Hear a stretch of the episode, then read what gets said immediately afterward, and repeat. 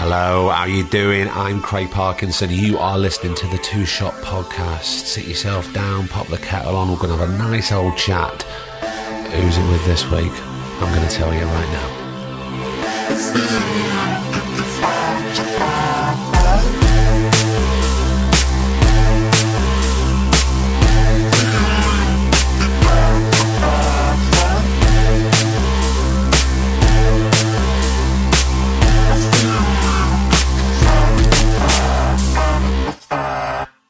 Here we are. I'm excited. Honestly, I feel I sound a bit relaxed. I'm not. I'm mega excited. I can't believe that I'm saying this is the Two Shot Podcast. It is episode 20. I think it's just flown by. And this week is as special as every other week. But it's 20. It's episode 20. And we're a very relatively... We're a young podcast, you know, we're new, you know that. But I'm really proud of every episode that we do, that we put out, and the guests that we have on, sharing just incredible stories. And this week is no exception. This week it's Mr. Danny Mays. I'm thrilled. I love Danny to bits. He's been a really close friend of mine for donkeys.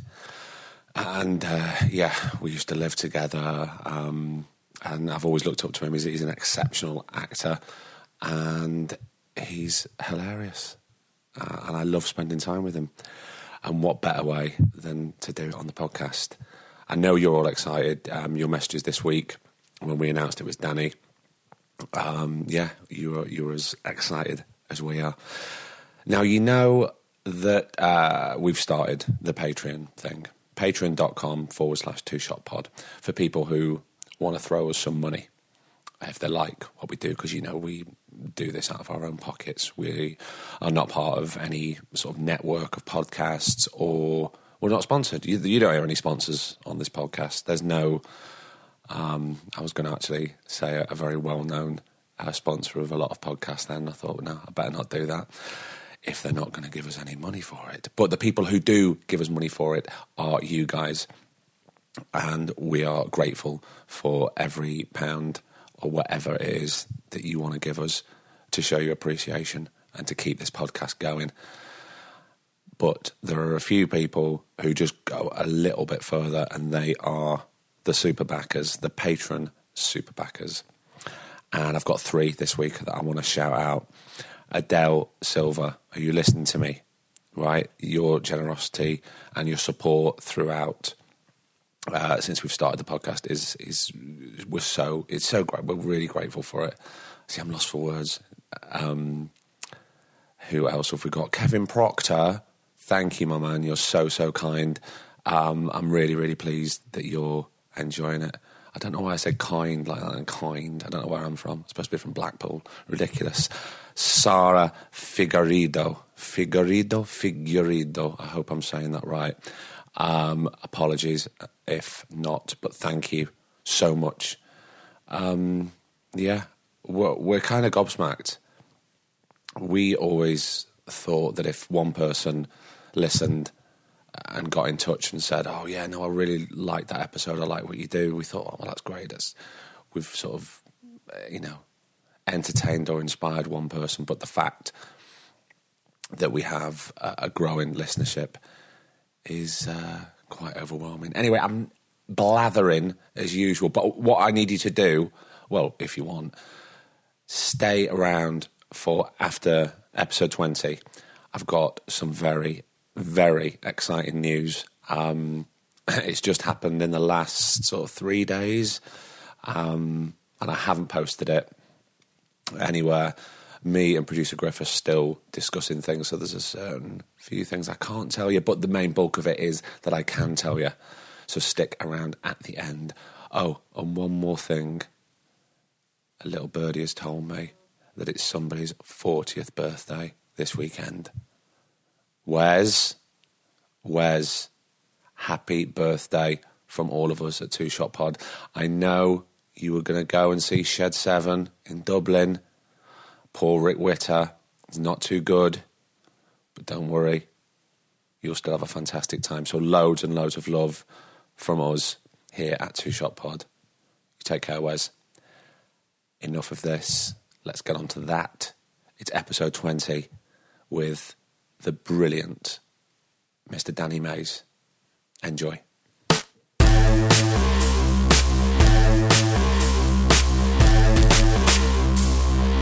How's half term when you're acting? You've got two kids with you and Lou. Do you think does it work out? Does it get a bit heavy sometimes? It's trial and error, isn't it? It's sort of at the moment it's fine because the thing I'm filming, it's so spaced out. We can we're off to Bordeaux to Lou's cousins, so we haven't actually had the opportunity to go there for over a year. They've been there over a year now, but because Milo was in Matilda. Of course he was. So he was slaving away on the West End stage for 6 months, so it sort of dictated where we could go and what we could do. Yeah. Has it been trouble in the past, juggling work and kids? Do you find it hard?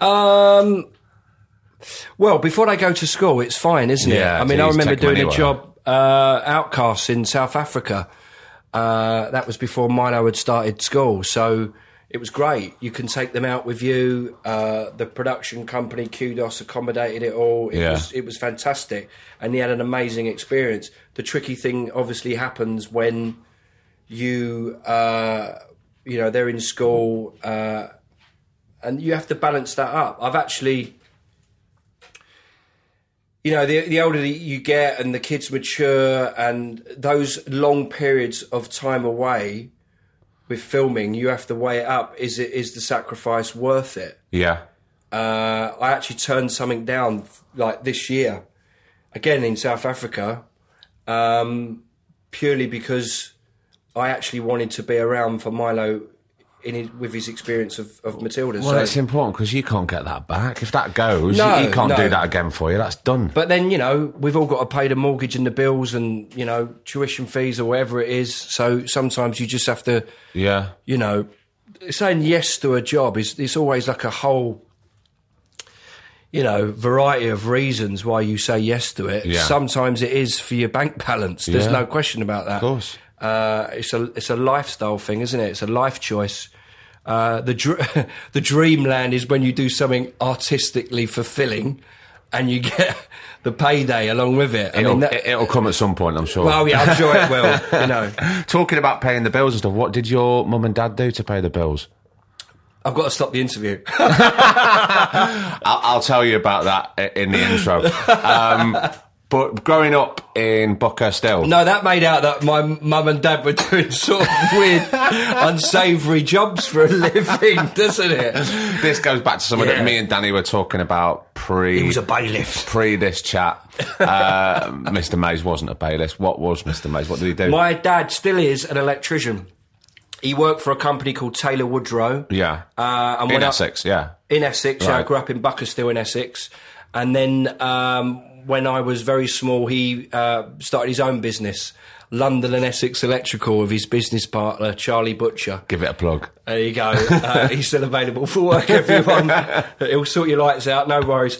And my mum was a bank cashier at Midland Bank in Loughton, and then Dad's business was going well, and she then started to be his secretary. So, yeah. Keep it in the family. Yeah, and... it was amazing, really. I just got...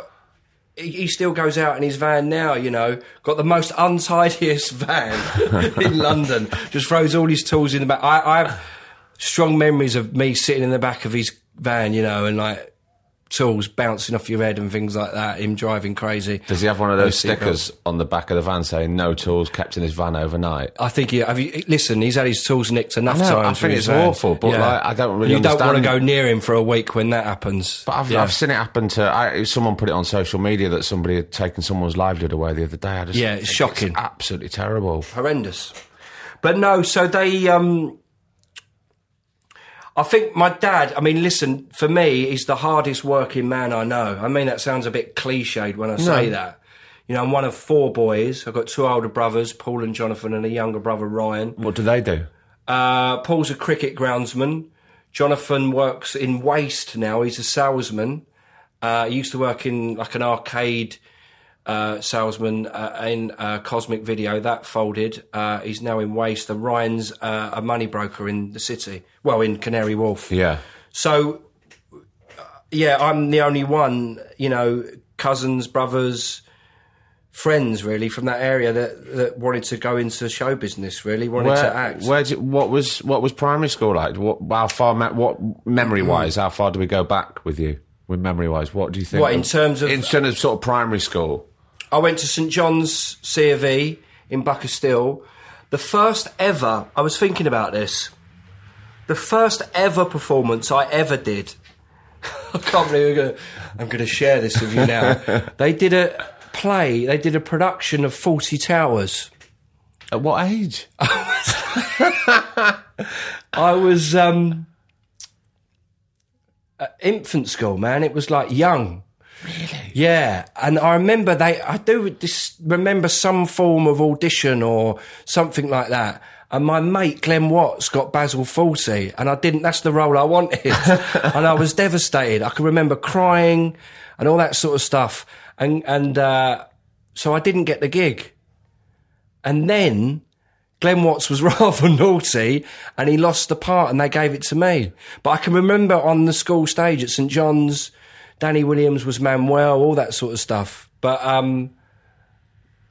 it's mad how your memory goes all the way back. That was actually the first ever, you know, I can remember being on stage, I can remember people laughing, I can remember the response to it. So, yeah, there you go. The first thing I went up for, I didn't get it. And there's a pattern here. Welcome to the world of acting, Danny. It ain't going to change. Well, did you get the buzz then, do you think? Would that where it start? It must have started prior to you. Well, you must have had a little something in. I'll tell you what it is, I think, and someone, a journalist interviewed me, and, you know, being one of four boys, you know, it was a rather loud, boisterous but loving household. Sports mad. It was either golf, football or cricket. Did that come from your dad? Yeah, my dad used to play for Kelvin and Hatch. He was a fantastic footballer, as were my two older brothers. I mean, they're quite dominating presence, really, in the household. Particularly my older brother, Paul, was probably the best footballer out of all of us, you know. And I just followed in their footsteps. I mean, way back when, I was like most kids, I just wanted to be a footballer. Yeah. I was captain of Loughton Boys. I played sweeper at the back, you know, shouting away and ordering people around. So that's really what I wanted to do. I was sort of really into sport and things like that. But then gradually, I think being, you know, the third in line and being that middle child, you sort of shout to be heard a bit, and maybe the acting thing kicked in, or performing kicked in, to try to be different. Yeah, do you understand what I mean? Because I was always jumping around doing impressions. I was either doing Frank Bruno or Prince Charles, or, you know, pulling my ears out and all that sort of stuff to me mum and dad's friends. So there was always a sort of need to be loved. No, just to be recognised. Yeah. But whether that was heard. But this journalist said, well, maybe that's, you know, subconsciously that was happening because you were, you know, one of, you know, a middle child. And so and also in a male dominated house. Yeah, very, you know, it was very like male dominated. It was very you know, there was always something happening. And my mum and dad in particular, they're very gregarious people. Do you know what I mean? They're very social people. Mm. We would always go away on a holiday. They've got a huge network of friends. So not they're really popular, but they are. You know what I mean? We would go away to Cornwall and all these places. And, you know, one of my best friends, Matthew Farr, he's one of four boys. So it was like, in Buckhurst Hill, there was the Mays boys, four. There was my mum's best friend, Rita Farr. She had four boys. And there was another family, the Gibsons.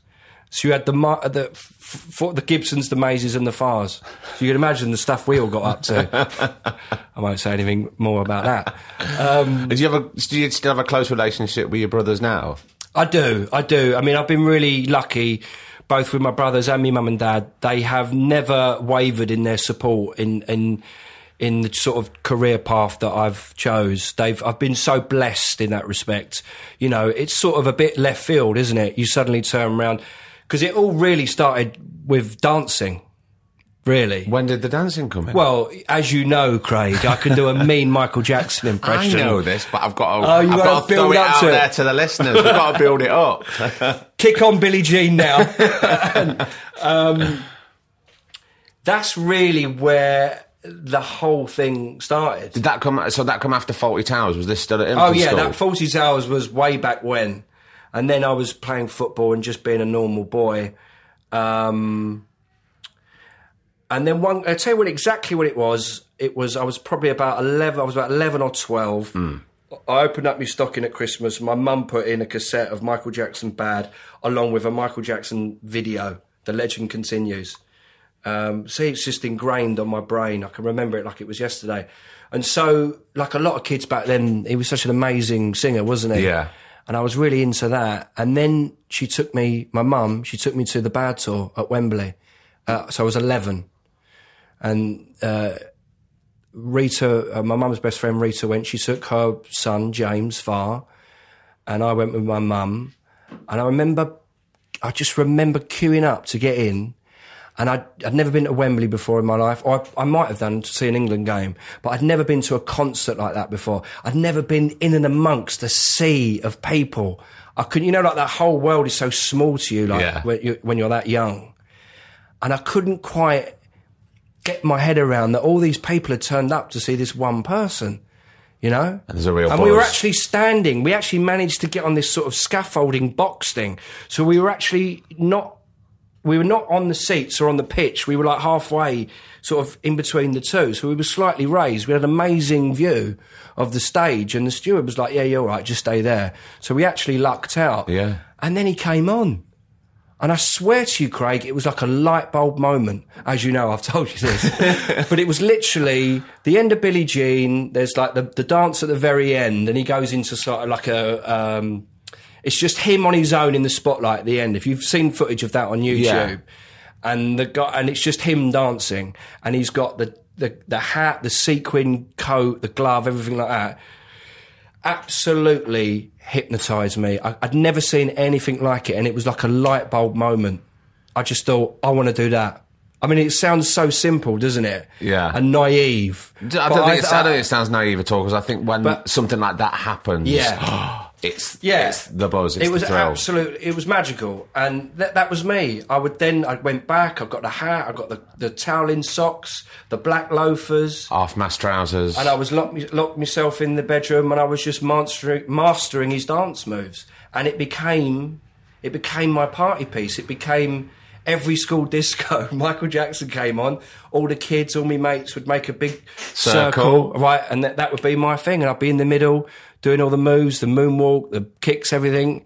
I can remember going on to Centre Parks with my mum and dad and all their friends in the chalet, all the dads playing poker in a makeshift roulette wheel, and all the mums, me running back to our chalet, getting the white cassette recorder and me black drill me hat, coming back and entertaining all the mums. And I remember going round with the hat, and all the dads started throwing pound coins in me hat as I went round like that.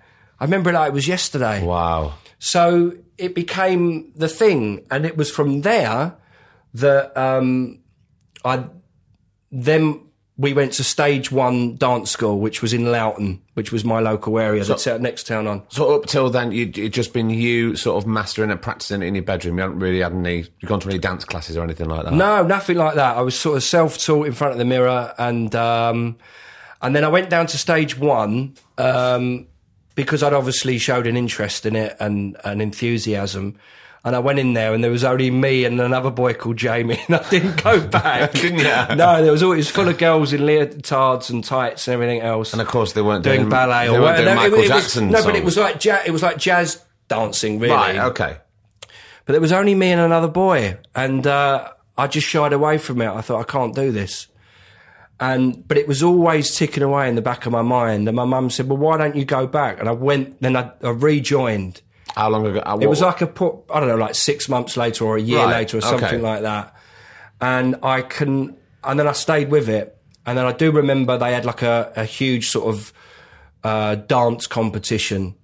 And everyone used to get up and do their pieces. And I obviously did me Michael Jackson was to Man in the Mirror. It wasn't to Billie Jean. That was the song that I picked, and I ended up winning it. And I've I won got the trophy. So it was like this amazing thing, and the Gazette, the local paper, came round and took a picture of me. There was me and me all me get up and that, and so it was a sort of first sort of recognition, or it was something to be proud of. It was something that I'd applied myself to. Yeah.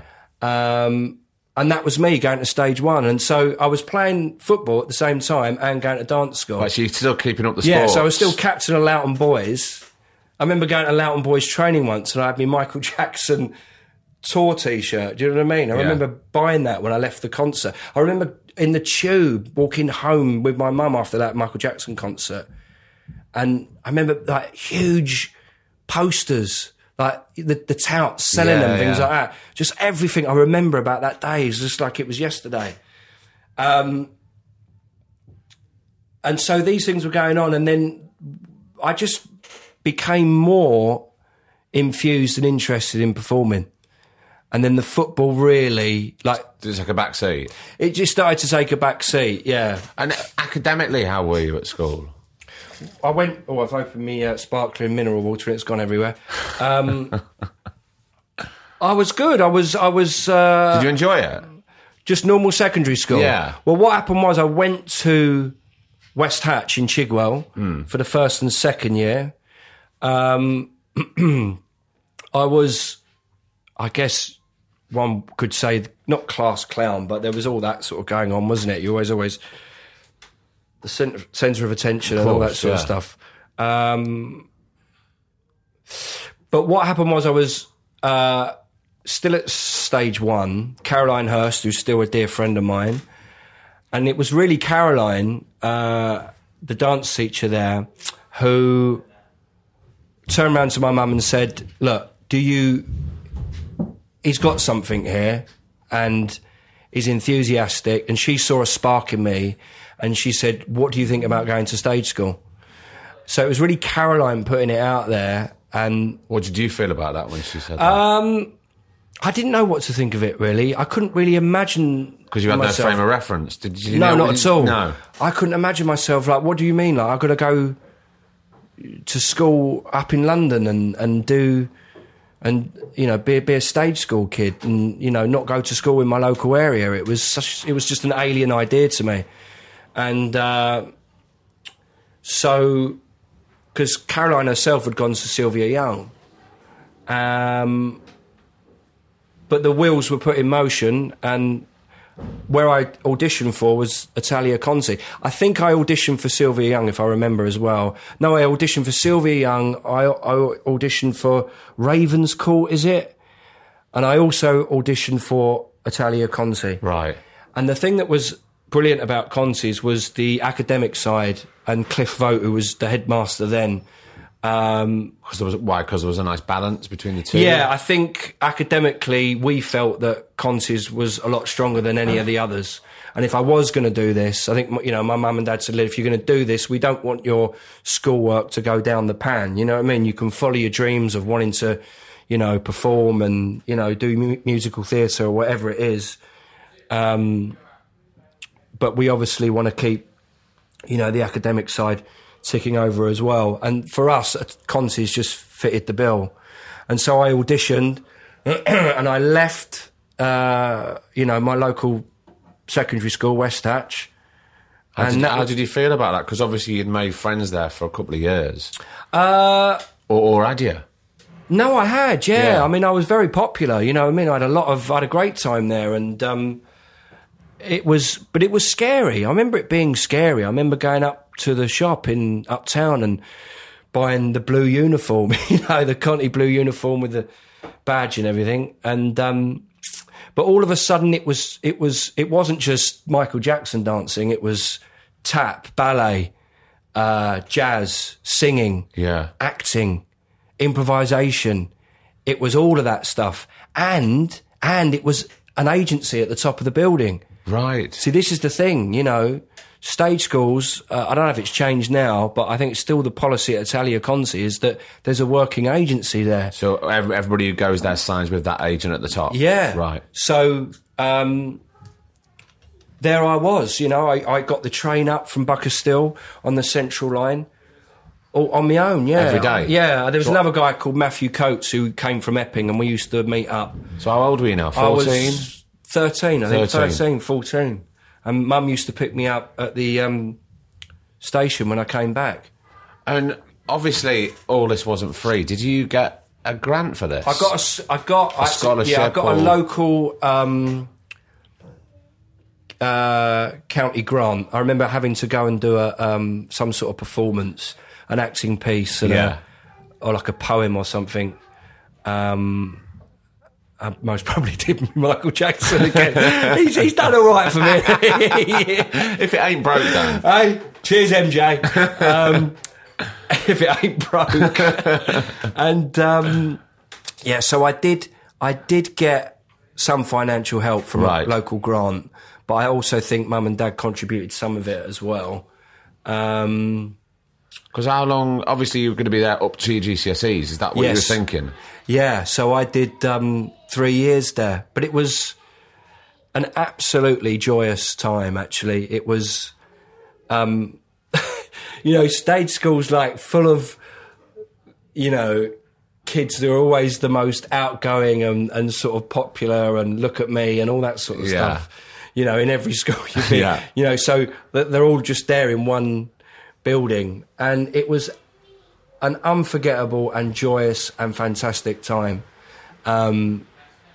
Made great friends, had a lot of laughs and learnt a hell of a lot, you know. And it was only when I was there that I met... my first acting teacher, Dennis Noonan. I actually presented at the Teachers Awards on Wednesday night this week. I saw, yeah. And I gave a shout-out to Dennis, who was my first acting teacher, who is an absolute card, one of the funniest characters you'll ever meet. And he was just extraordinary for me, and... we just hit it off from the word go, and he was the first person. He broke all the rules, Dennis. Do you know what I mean? Yeah. And what it was that sort of thing of getting you into the space, freeing you up, losing your inhibitions, and just putting you into a scenario and just letting you go. I didn't know what improvisation was. And it was like a light bulb moment, like going to Wembley and seeing Michael Jackson, a light bulb moment of going, wow, you can use your imagination and go off at a tangent and say anything what you feel, and just there's no rules and you can make people laugh and you can make people cry and you can do all this sort of stuff, you know.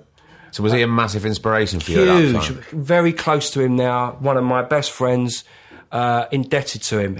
I feel like, you know, you get great teachers, don't you, along the way.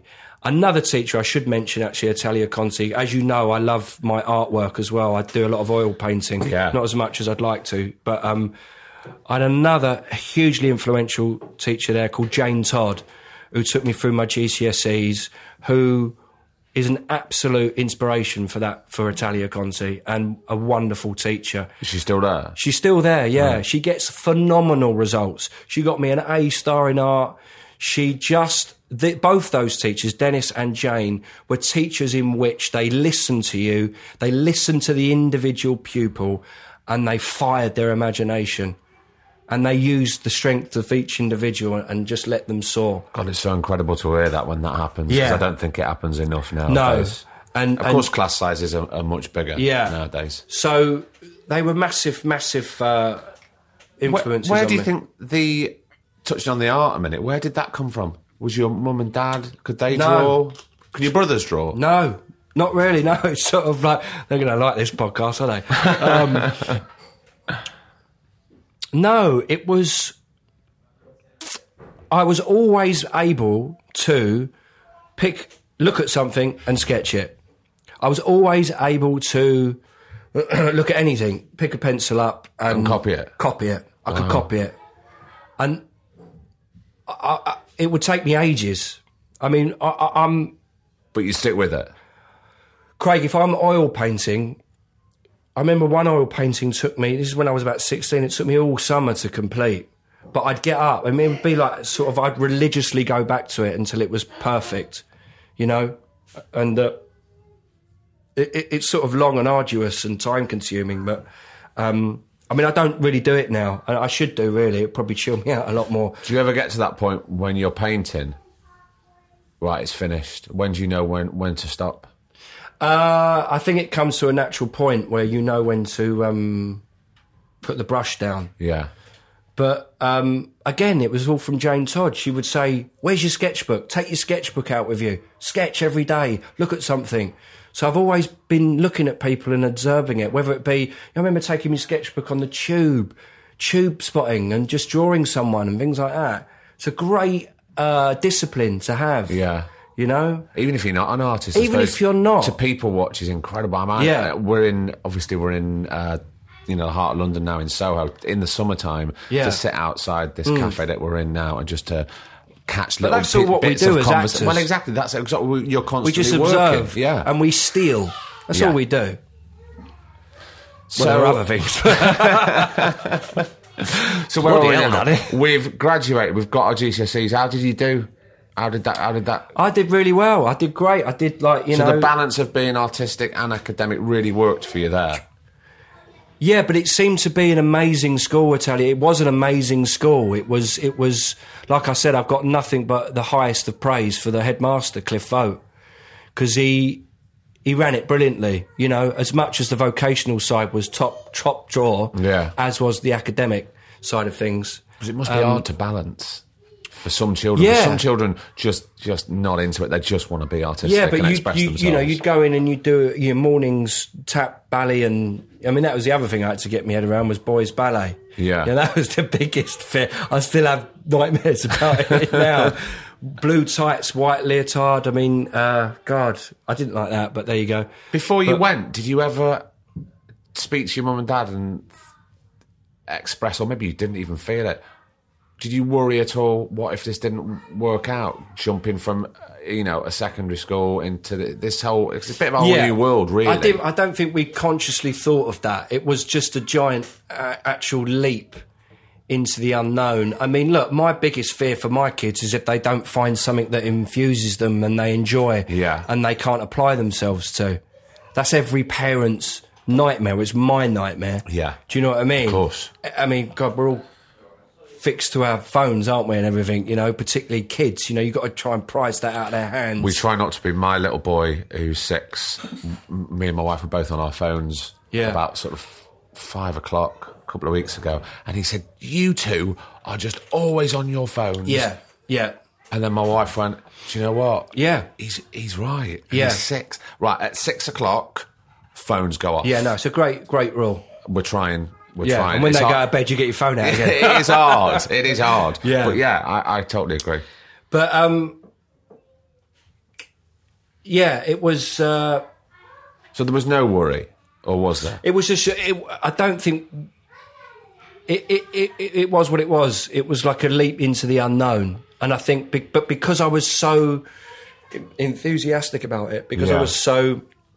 Because I wanted to do it, because I had a desire to do it, then, you know, because it, look, as I'm going back about my dad, it's probably a bit left field for my dad. My mum was always like, you know, we'll support you. And then dad was like, all right, let's go for it, you know. And from day one, they've always been behind me. But really. Obviously, it's been instilled from your parents about that work ethic. I've got that, but I got that from my dad. I got it from my mum and my dad.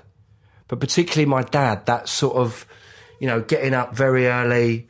hard graft, you know. It's not easy what he does. But he obviously enjoys what he does. Oh, God, my dad's an absolute workaholic. Yeah. I mean, my agent's always saying to me, turn stuff down, Danny, you know, but I can see the merit and the benefit in everything that I do. Yeah. And any actor worth anything should participate because you never know what's going to come of something. You could actually say yes to a play and it could go through the roof... You could go to the West End, you could go to Broadway. You just don't know. Yeah. You could do... I know you don't like to talk about credits, but I did a film, Shifty, which was a micro-budget film, shot in 3 weeks, a week's rehearsal. I think, you know, there was no money in it, but I read the script from Iran Creever and thought, this is absolute dynamite.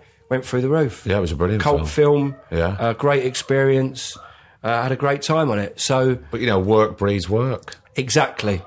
And, you know, as you know, it's precarious and dog eat dog, and there are a million pitfalls to it, but there's also great things that can happen. Of course there is. So you just got to put your foot in the door. You got to keep it in the door. Yeah. You got to keep working and never give up.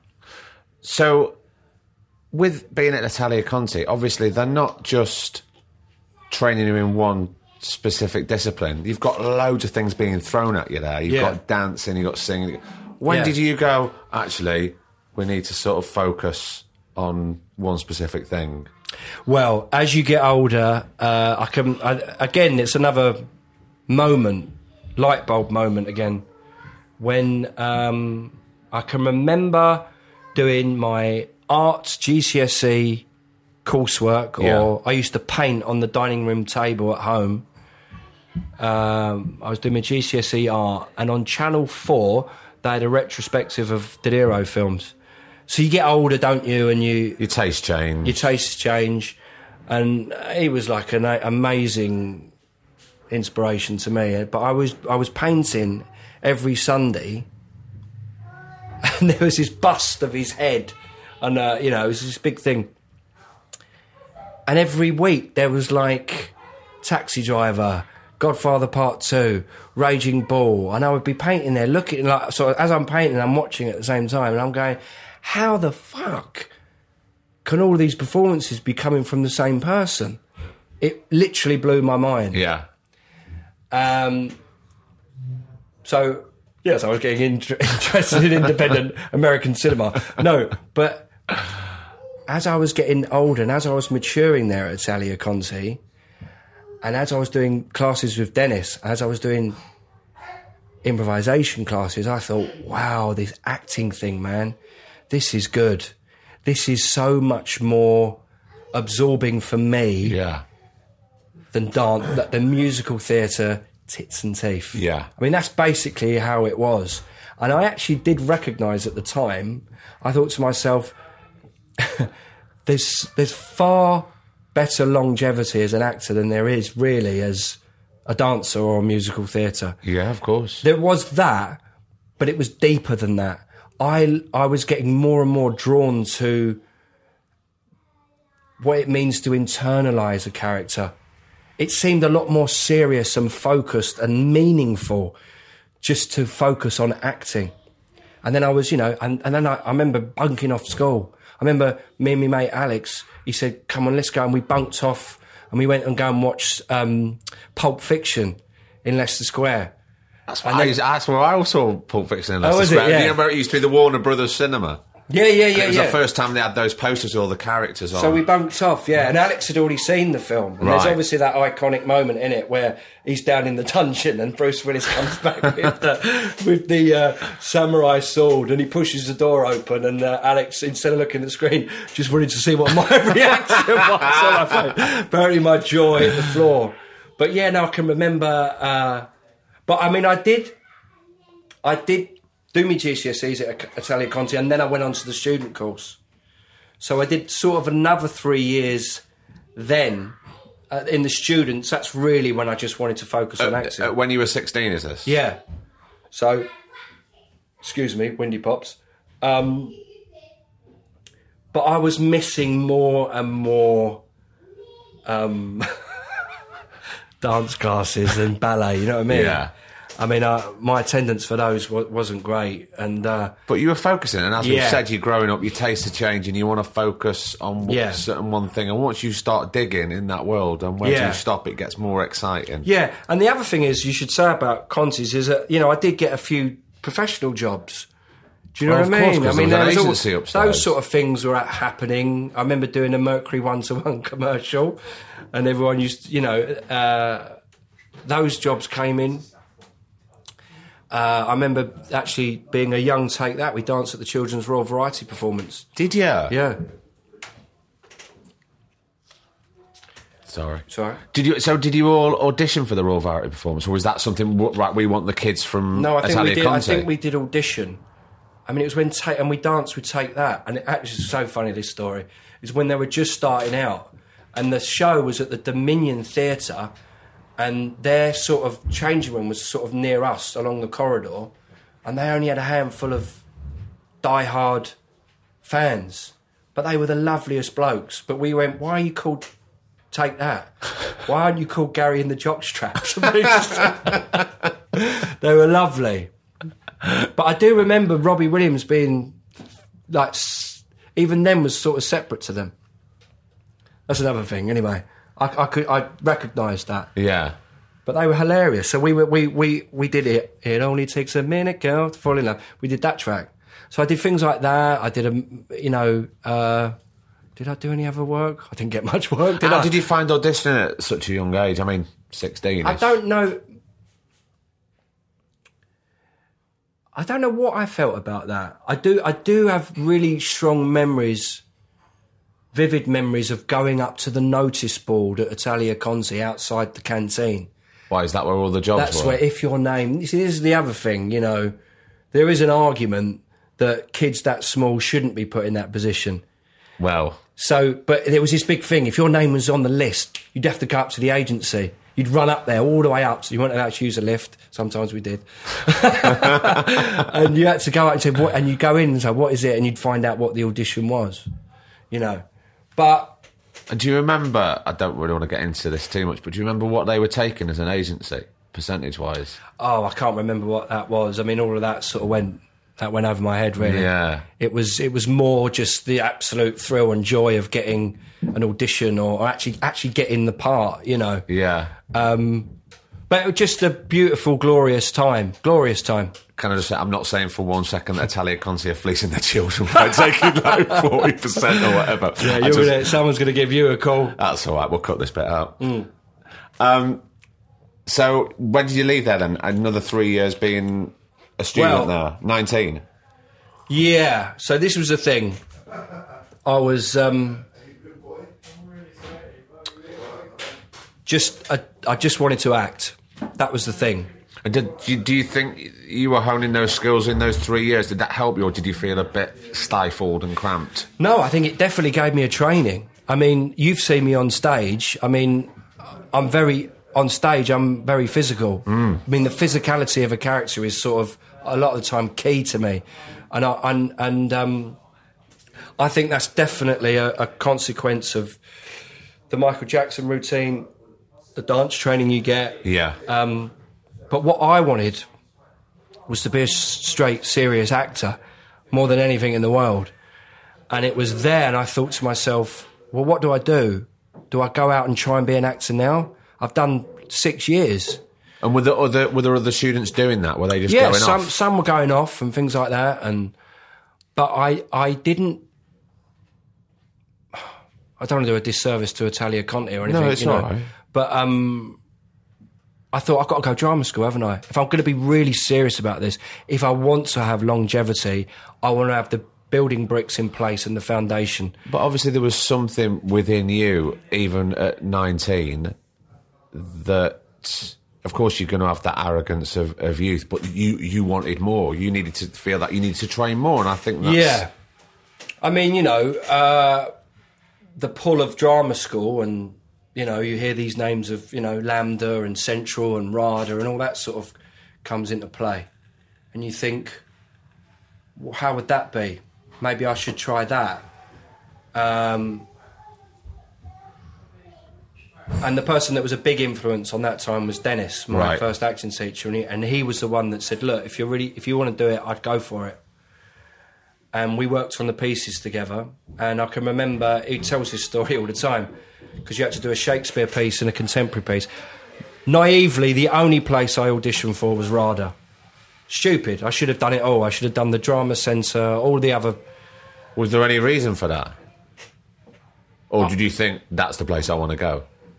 So there are. Well, just naively, I just thought, well, if I'm going to go anywhere, I want to go to RADA because it's sort of reputed to be the best place. Yeah. But you know, in hindsight, I should have tried for all of them. But anyway, I didn't, and I chose Malvolio from Twelfth Night as my Shakespeare, and did Joey from Road, like everyone else. And anyway, but I remember going to show the pieces to Dennis before the RADA audition, and specifically the Malvolio piece, and I I did the letters speech. Of course. And I can remember it. I made the letter myself, drew it all out, coated it with coffee, burnt the edges. Artists coming into place. All of that. Yeah. Used a handkerchief. All my idea. I showed it to Dennis and he was just like, that sounds so beginning. I can't say anything about it. I don't want to touch it. That was it. He said, you ready? Go and do it. Do you feel confident then when he said that? Or did you think the confidence within you? He said, I've got nothing. I can't give you any ounce of knowledge or suggestions or anything. It's just... Did you think he was going to say that? No, I don't know. I didn't know what he was going to say, but he said... you know, he was sort of blown away, I think. And then I went to RADA, I went to the audition... did the first audition, got through the second panel, did a song at that one. I think you go for another round and then you eventually get to the day's workshop. And I was late.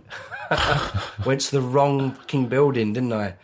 There was Gower Street and Chenier Street and, yeah. I went to Chenier Street, it was the wrong building.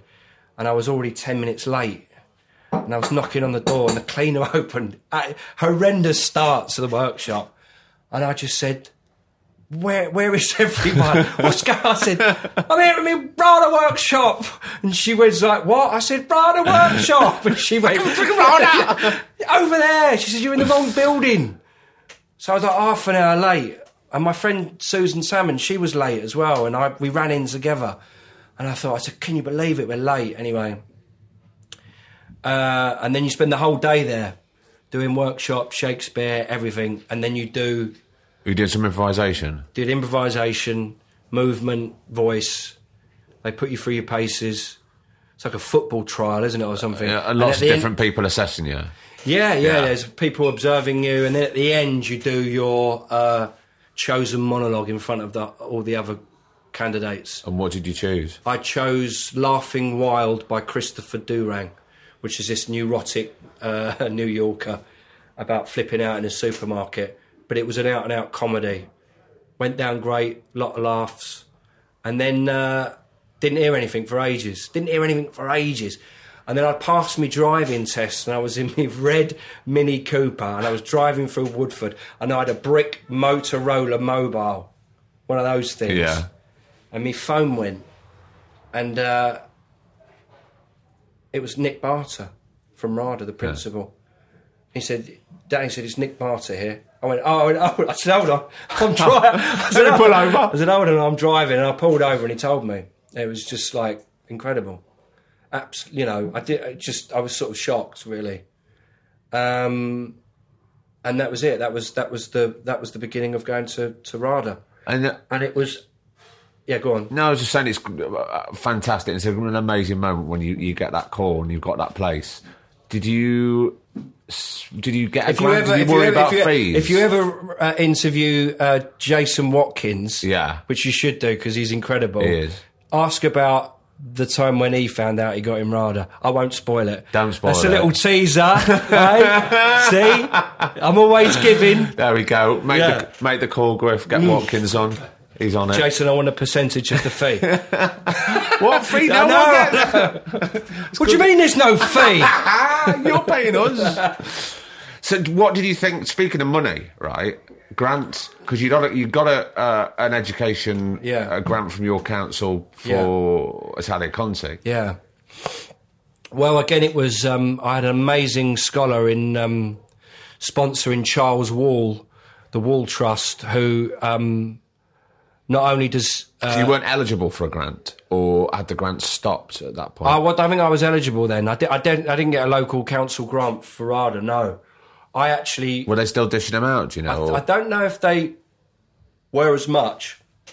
I definitely didn't have one. Yeah. I did have help through Charles Wall. It was an absolute blessing for me, because not only does he do actors, he does sport, musicians, everything, you know.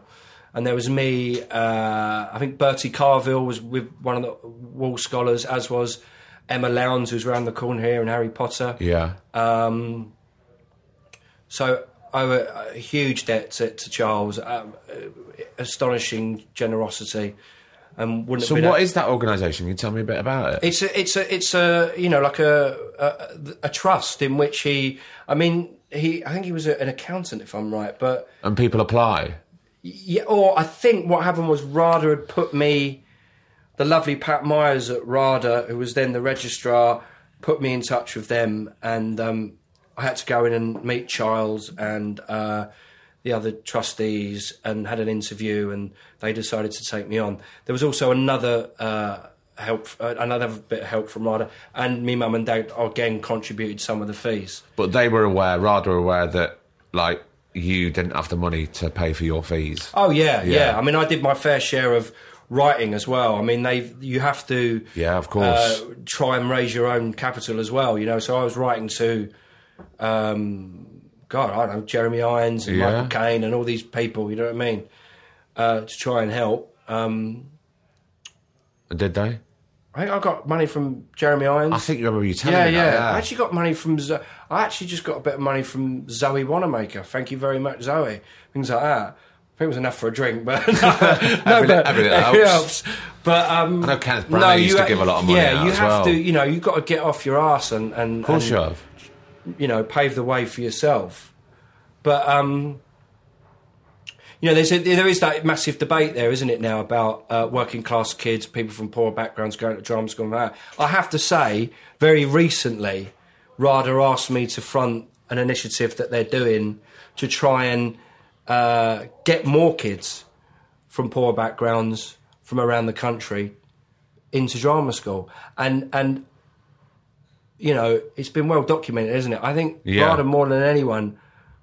go above and beyond to try and make that the reality, and I know that they do. Well, I know that I was only reading the other day about, and I don't know if this is true about all drama schools, but I certainly know it is with RADA, that people from poorer backgrounds who can't afford or the audition fee, they either chop it or they waive it. Right, yeah. They do help them out that, because audition fees can get expensive when you're shopping around for drama schools. And rightly so. I mean... the thought of not having the money to actually pay for the audition just to get you in the door is just horrendous. Well, I read, it was only last night actually, I read a statistic, and they didn't, this group who found this out didn't, I'm still trying to get the name of the drama school, but they wouldn't give it to me. Yeah. They found out that one of the top drama schools makes $102,000 a year on audition fees alone. And when they were asked, well, what do you do with that money? Yeah. They didn't tell them. Oh. So surely that should be getting put back into the school. But should be. I think audition fees need to be halved. But any kid, you know, on a council estate or anywhere that's going to listen to this or wants to go to drama school, can be done. Of course it can. You have to have the passion, the drive, and the determination to make it happen. Well, you're going to need it at the end of 3 years anyway. But make no bones about it, you know, as we all know, it's such a tricky industry. Yeah. You have to put your armour plating on and you have to make things happen. No one's going to give you an opportunity. No one's going to... you know, you've got to go out and grab it with both hands. And you shouldn't expect it either. You shouldn't expect it. It's not a right for you to have that. So, you know, it can't... listen, everything comes from within, doesn't it? Yeah. You know, you've got to have a fire in your belly that's going to take you there and make things happen so the door does open. But you know, because there are always ways and means. There are always organisations like the Wall Trust, like the other organisations that RADA have or whatever drama school we're talking about, where they will see talent, they will see potential in someone, you know? Because I always say, like, drama school, you have got whatever talent you've got, yeah? Yeah. It gets you in the door, it gets you through the audition process, and it gets you a place there, right? Yeah. That never leaves you.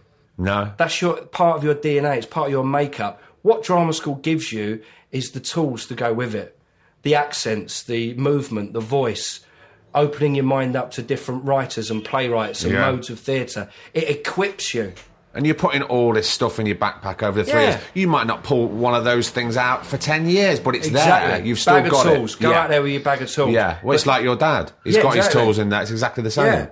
You know, it's a craft. Mm. You can, you know... You can learn how to do it. But the thing that gets you through the door in the first place is the fire within. That's it. And the talent that's that you brought. You brought that to the door. They didn't give that to you. You brought that to them. Yeah. And they're just building on you. Yeah. I think you're right. I think anybody listening to this... It's like raw talent. Like when I left RADA, you know, it's such a glorious time. It's, when you leave drama, it's horrendous, really. It's glorious and it's awful because... Well, it's terrifying as well. It's terrifying. You're going out into the big wide world. You know, some people are signed with agents, others haven't. And you're there in the big wide world and you've got to seek employment, right? But, you know, you're so green, you don't know nothing. And all you've got, you just got that fire, man. Just to go out and conquer the whole world. I mean, I was like possessed, you know. Like yeah, we were flatmates. Yeah. You know, we both were. Yeah, you know, there's you've got no kids, you've got no responsibilities, you've got... It's just that single crazed work ethic. That's all you want to do, is feed yourself. Yeah, and then, you know, luckily things happen and the ball starts to roll. How do you deal with the times when they don't happen, or it's hard to get that fire... stoked in your belly? Well, listen, I left RADA and I didn't work for nearly like 6 months. I'd signed with London management. I'd signed with Sarah Spear, who I'm still with now. They're now at the brilliant Curtis Brown. But I was working as at Jane Collins Casting. I was a casting assistant. I was operating the camera. She was a commercials casting person in King's Cross. Right. And I actually ended up taking the castings for all the extras. They had to do like a little simple acting thing. And, but I was going in for things, wasn't getting anything. Just awful, you know, fearful time of going, what have I done? What do I do now? I've thrown all my eggs in one basket and I'm not getting any bites. But at least you weren't sat on your ass waiting for the phone to ring. You were out there earning some money. No, I was earning money, yeah. No, I was, you know, trying to stay positive. And then all of a sudden I got an audition for EastEnders. Julia Crampsey, the casting director, I went in. It was to play Kevin, the ex-boyfriend of the Slaters when they arrived. I remember it well. Chained himself up to the gate like a suffragette. I just remember us shouting up to the window. Yeah. Was it raining? Yeah, it was all that, yeah. So, but the thing that happened was I got 4 episodes on that. And I cannot stress this enough. It's the relationships that you build up. And it was that was the first meaningful professional relationship I had, was with Julia Crampsey. And she saw me, she cast me in EastEnders, and then she cast me in a show called In Deep with Stephen Tompkinson and Nick Berry. But it was that connection. Yeah. So it was, you quickly learn to make friends with good people. Yeah. Casting directors, producers, directors, build up a network of people and go in and smash the job, know your lines, give it your all, and things start to happen. Like, it's like a push and pull thing, isn't it? Do you know what I'm saying? Yeah. Someone, I was at dinner with a producer the other day, and he said, the thing is, it's like, it's push and it's pull. You come out of drama school and you just push with all your might, just to get noticed, just to put your head above the parapet, just to get recognition, just to get something. Yeah.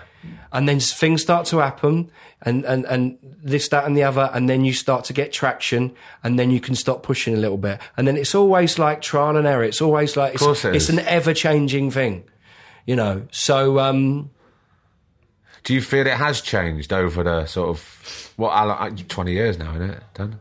Well, I graduated RADA year 2000, so yeah. Yeah, coming up. Nearly 20 years. Yeah. Do you feel, nearly 20 years ago now. Do you feel it's changed, the business, little aspects of it? Or certain attitudes have changed? Not overtly, no. I think you still... Look, it's still about you... getting a call, getting a script through. This is the time and the place. Doing the homework. These are the people that you're going to meet. Yeah. This is the script. Read it, prepare, and do the best you can. That's really all you can do. Yeah. But learn it, have a clear understanding of what you're going to do in the room, have your own take on it, and leave it all in the room. I always say to young actors when they ask for advice, I say, like, don't ever leave an audition and think I could have done this, so I didn't do that. Yeah, try and switch it off. You just got to leave it in. Well, that comes with time, I think, as well, because sometimes I know younger actors spoke to me going, you know, I had this audition. And then I couldn't stop thinking about it on the way home. And then I thought, oh, why did I say that? I shouldn't have done that. You do have to leave it there. But I think that comes with time. I think so, yeah. I mean, the other thing is... but also, I've been in that situation still up until now, that sometimes I find it hard to leave it in the room sometimes. Do you? Right. On certain things. Yeah. Can you honestly say that you can really leave it in the room after every job now? No, I mean, like, every audition you do is not going to... It's not going to go... according to plan sometimes. No. Sometimes you have an off day, don't you? Well, you can't control that. That's no, you sense can't. Sense of the power. You can only control what you do. But I mean, look, I've stayed in the game. Yeah. Do you know what I mean? Like you, like a lot of our friends. Yeah. And it's not. And some have dropped away over the years. Yeah. And because it's precarious, because it's difficult, because it's overpopulated, because there is a lot of talented actors out there. True. And we're all going for the same thing. I've learned over the years to let all that go. Yeah. I was a bit like a bear with a sore head. If I don't get the part, my agent's probably listening to, you're like that now, Danny. No. I don't think you are, no, actually. I think you've changed a lot. I've mellowed out. Yeah. I was, you know, like I said, it's like life and death when you first start out. But, you know, you get older, you mature. I've got kids now. I think, in actual fact, the drive in order to work just shifts. It doesn't really... Of course it is, because your priorities change. Yeah. I'm there to provide for my family and to put a roof over their head and to pay for school fees and, you know, just to provide. And so that really now becomes my driving force. But and not in a selfish way. You still need to feed your artistic... You need to get that level up as well, don't you? Yeah, but then all of a sudden you'll get a project will come along which, you know... ticks all the boxes. Yeah. Case in point, recently, Against the Law with Fergus O'Brien. Just something I'd never attempted before. An amazing script by Brian Phillips. And you think, wow, that is a challenge. That is something I've never done. Can I do that? Of course you can. But really scared of doing it, but let's jump in and do it. But how brilliant that they cast you, a working class actor, in that part. Yeah. And I felt really privileged. But they obviously knew, but they could quite easily... gone the same old route by casting a very sort of one of the well-known upper-class actors to do that. They could have cast a well-known gay actor, really. I mean, they could have gone down that route. Of course. It was really... it felt like a breath of fresh air, and I felt incredibly lucky that... I mean, I did think, well, this is not normally the role that I play, but what I'm saying to you is... The longer you stay in it, if you have that longevity, if you are consistently professional, you learn your lines, you try and stretch yourself as a performer, if you stay in it long enough, something will happen. Sure. A part will come along or a project will be offered to you where you think, wow, this is just like, you know... I mean, John Hurt died recently and I saw this amazing interview with him and he was saying the process of acting, even to him... the latter stages of his life, it was always evolving, it was always changing, it was always going deeper and deeper within himself. Yeah. There are still... I mean, that's the beauty and the mystique of the acting profession is you can do anything, really. And also you never stop learning. You never stop learning. And that's a great thing, you know? It's... Dan, have you ever thought about giving it up? Have you thought about stopping? No, because it's a compulsion. Yeah. It's like a deep need to... I mean, don't get me wrong, there's some times where you're...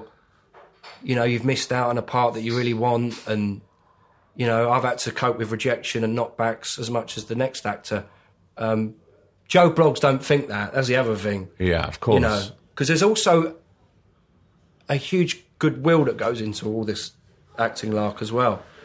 You know, you've got to be lucky enough to get the part. You've then got to go through the hard process of filming it, but then you promote it and things like this. You never get paid for any of that. Do you understand what I mean? Yeah. You go on these talk shows and things like that. There's so much goodwill that goes with it. Yeah. I'm talking about, like, jobbing actors, which is really how I class myself. Yeah. A jobbing character actor. There, I've said it.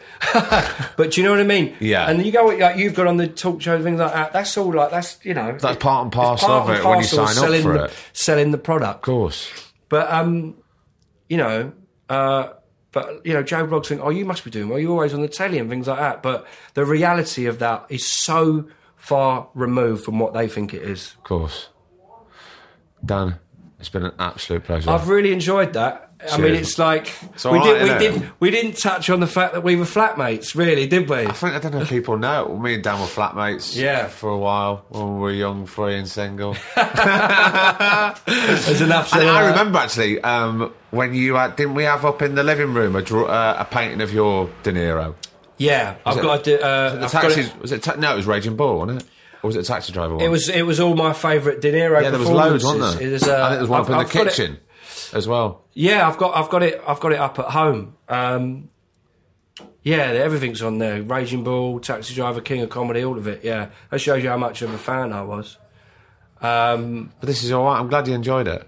No, I really did. I mean, and it was actually really refreshing to not talk about the credits that you've got. But that's so much. I've really enjoyed sort of going back, way back to sort of. You know, discover and to talk about and to reminisce on where it all came from, but it's and nice. The actual path that you've gone on. It's sort of, but, you know, as we were saying before, you know, talking about the credits and stuff is when you sign up for the job. You know, that's part and parcel of it. We're going to be talking about the ins and outs of the job, that film, that TV piece, that theatre piece. Sometimes it can be a bit dull. That's why I don't want to. That's why I don't want to do this on the podcast. And people who are listening to that, if they want to know, they can easily find back interviews and stuff on the internet. Can't find this. Yeah, no. But and the other thing we should say, really, I'm just talking about young actors. That I always, my advice is to do theatre as well. Oh yeah, that's the other thing. Because as much as anything, you know, film and TV, obviously it pays the bills. But there's only so much you can do waiting around on a unit base to be used. It's just step on the boards and, you know, give a performance over the course of an evening. You're getting different tools out your bag, though, aren't you? It's completely different. But you like to keep your hand in with theatre as well, don't you? I love to, yeah. But I do love to. But it's hard with me sometimes because I live out of London now. Yeah. I think it's got to be something really special, and it's got to be the right part. Yeah. But it's also got to be special. It's also got to be the right part. It's got to be the right director. It's got to be the right play. Yeah, you're forever looking for that. Yeah, it's always a number of factors why you say yes to a part, isn't it? With theatre or with any job, isn't it? Danny Mays, you're an absolute joy. Love you're a legend, Parky. Thanks a lot. And there we go. What about that? It's just brilliant, isn't he? Yeah, look, I love Dan to bits. I really hope that you enjoyed that episode. And, you know, that is Dan. He has got his feet firmly on the floor and he doesn't put on any airs and graces. He is who he is and he's true to himself. And that's what makes him such a fantastic person and a one-of-a-kind actor. I think he's a brilliant actor. Dan, thank you. Episode 21 next week, which I will tell you about on Monday, as usual, on Twitter at Two Shot Pod. It'll be on the Facebook at Two Shot Pod, Instagram too, you know that. I'm on Twitter at cparks1976. But let's jump forward, right, to 2018. Now, this has all happened in the past 3-4 days, really. But we're very honoured to say that the podcast, myself and Griff, have been invited to 3 different festivals next year to host the Two Shot Podcast live. And we're mega excited and honoured. It's these are 3 very different festivals. And I've been to 2 of them as a punter and love them.